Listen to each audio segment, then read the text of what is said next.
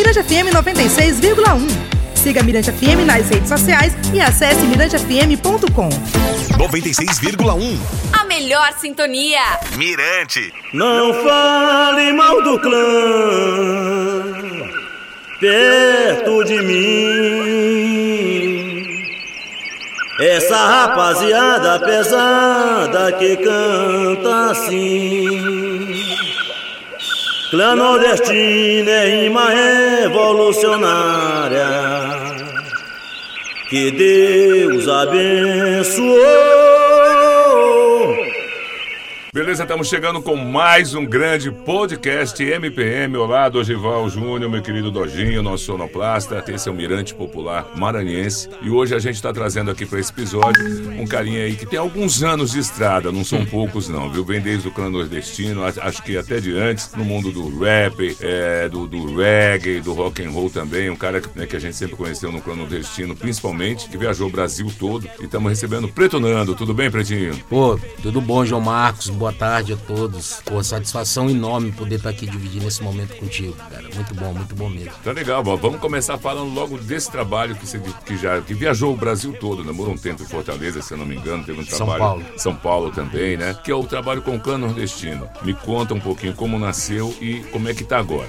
Então, João, a, a história do clã nordestino, por ser uma das principais bandas de rap e oriunda da cultura hip hop local, também pioneira, eu diria, foi uma das bandas que abriu as portas para a cultura hip hop lá fora. Quando o clã nordestino foi montado em 1998, a gente construiu o clã ali, juntou alguns MCs da época, né? O Preto Góis, já saudoso Preto Góis, o Lamartine, né? o DJ Juarez, Preto Nando, Lilian e muitos outros. A gente montou o clã e a partir daquele momento a gente foi morar em São Paulo. A gente foi levado pela música. Decidiu né? logo, vamos embora é, logo, vamos morar em São onde Paulo. Onde está o mercado, isso, correr atrás. É o berço da cultura uhum. hip hop. Principalmente né? isso. Principalmente. E aí a gente foi desbravar São Paulo, aquela selva enorme, então a gente conquistou muitos espaços e conseguimos ali gravar o nosso primeiro disco. E a linguagem mudou então, tirou é. aquela coisa do regionalzão e ali teve que abraçar também o cimento. É, né? teve que. O cinza de São Paulo. Né? Exatamente. E aí a gente conseguiu ali construir, beber um pouco daquela fonte né, de São Paulo,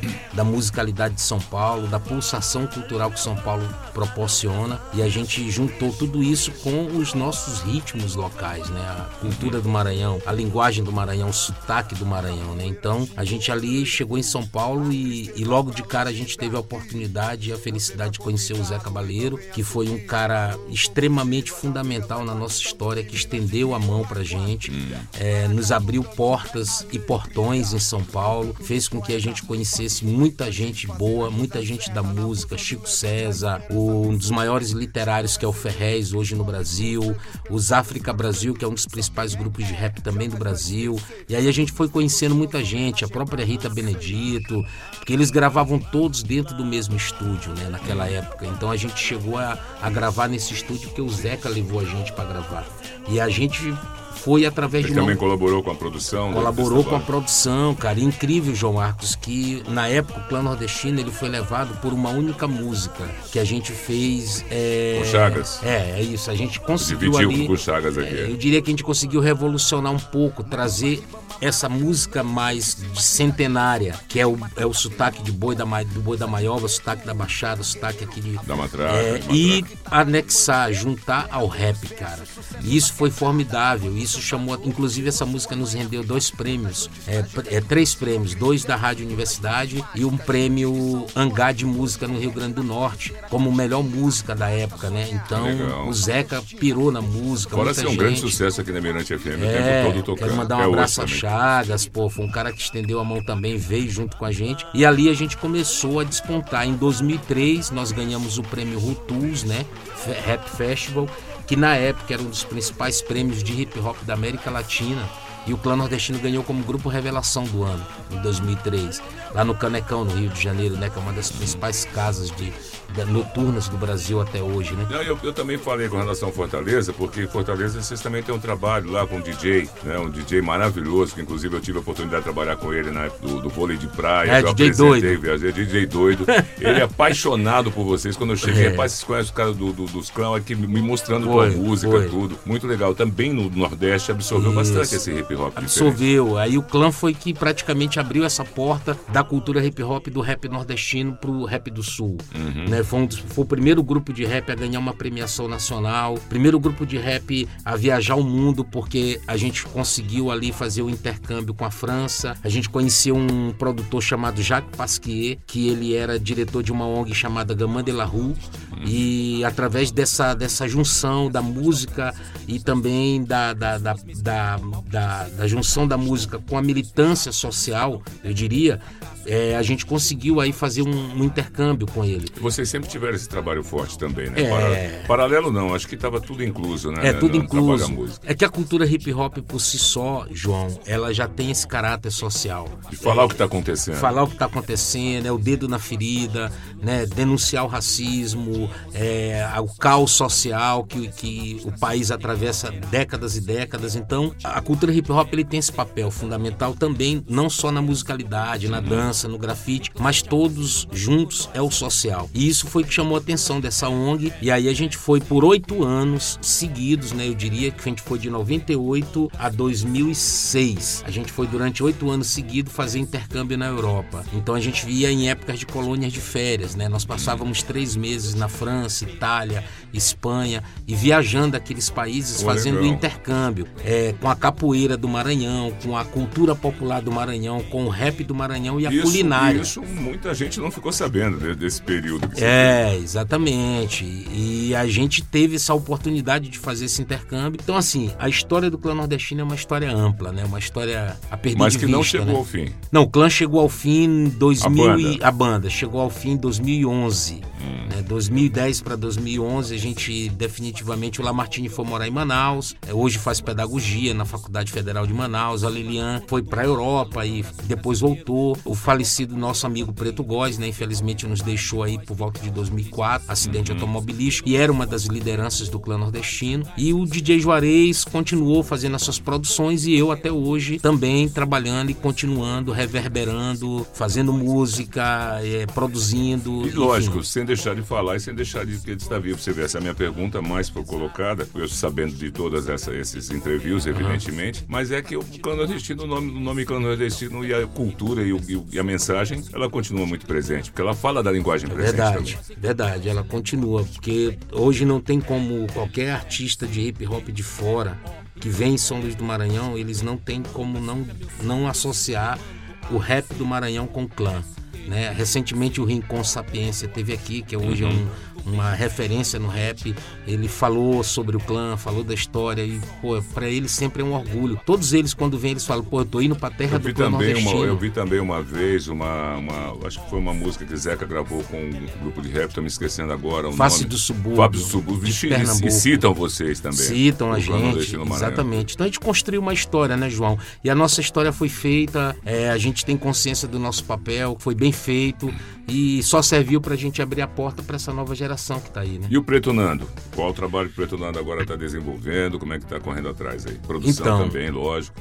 Então, João, tô finalizando o meu primeiro EP solo, chamado Eletroacústico Preto Nando, é com minha banda, né? Eu passei muito tempo fazendo som somente com os beats eletrônicos, produções eletrônicas, mas hoje tá mais orgânico, hoje é mais acústico. Ah, hoje tá, tá- É. tá- tá- você traz os instrumentos mesmo Exatamente. para a situação. Exatamente, aproveitando mandando um salve pro Moisés Mota, que é batera. Pô, batera, meu batera é 200 anos, É, meu da Mano parceiro. Banto, o, o Foi da Crustáceos Saltitantes também, meu querido. Exatamente, produtor que está produzindo o disco comigo, o EP, o Guga também na guitarra, o nosso amigo Grande Davi no baixo e o Aspira Teclado, que são os músicos que me acompanham e estão produzindo esse EP. Então, E o que tô- que traz? então, João, eu tô trazendo uma brasilidade, cara. Eu diria uma brasilidade e uma maranhensidade, né? Eu Hum. falo sempre isso, porque eu tô juntando os ritmos, porque é inesgotável. O nosso ritmo no Maranhão é inesgotável. Muito rico. Né? Não é somente o bumba boi, não é somente o tambor de crioula, mas passa por outras e outras vertentes da cultura Traz popular do todas as Maranhão vertentes da cultura. popular do Maranhão É. que pulsa, né, cara? Pelo menos na minha veia, no, no meu dia a dia, na, na minha opção musical, é, ela pulsa sempre. E aí eu tô juntando tudo isso porque o EP ele tá trazendo rap com boi de zabumba, ele tá trazendo rap com tambor de crioula, ele tá trazendo rap com reggae, né? Ele tá trazendo rap com samba. Então ele tá trazendo rap com a soul music. Ah, Não, não tem como a gente também dizer que a gente não, não, não ouviu Marvin Gaye, não ouviu o Tim Maia, Uhum. Não tem né? tanta idade, é, mas- não ouviu mas- mas ouviu James quando Brown. É, exatamente, porque foi uma escola nossa também no rap. É, a gente passeou por essas vertentes, ouvindo esses caras, o Tim Maia, o James Brown, o Racionais, então é inevitável. Então eu trago tudo isso nesse primeiro trabalho, que é um trabalho autoral, au- completamente autoral, e tem algumas participações, né? O Zé Cabaleiro tá, tá participando do- de uma música comigo no, no EP, né? Junto com o Gaspar dos África Brasil lá de São Paulo, que também é um, um grupo de rap formidável. Tem a participação do Nego Jan também numa música que é o backing vocal do Racionais, trabalha com Racionais, ele faz vários back vocal para as músicas do Racionais. E aí ao longo do tempo a gente construiu uma amizade, então eu também chamei para participar do disco, para cantar junto comigo. Eu vim aqui pra te dizer.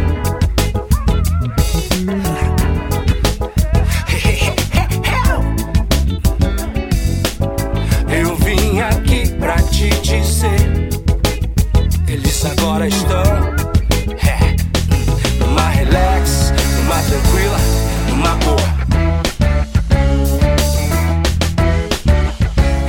Então é assim, a gente está fazendo um EP com seis músicas, música autoral, produção nossa. É, até o final de janeiro vai estar em todas as plataformas digitais, né? Ah, que a legal. gente está finalizando. Quando tiver, você fala aqui pra gente, pra gente também estar divulgando. Sem né? dúvida Falando, alguma, sem dúvida alguma. Então a gente, até o final do mês, esse disco tá pronto. Se Deus quiser, pra gente ganhar o mundo aí. Aí quando estiver tocando ele aí, pra poder a gente também tocar aqui na, na- Além de lançar na rádio, que evidentemente você vai mandar logo pra nós, tá mostrando aqui também no, no, no podcast. Sem dúvida, João. E é isso, cara. A gente continua na estrada, continua produzindo. Cultura pra nós é oxigênio. Não tem como a gente parar de fazer cultura, de parar de fazer música. Você faz música, você sabe disso. Quanto isso faz parte da nossa vida. É, tá. É, o que nos move, é o que nos alimenta, a nossa é, é alma. o nosso ar, a gente É, respira exatamente. Então a gente continua na estrada, é, não tem tempo pra parar, não Até tem Dojinho, idade. grande compositor, Dojinho é danado. Dojinho, é, gente é boa, danado.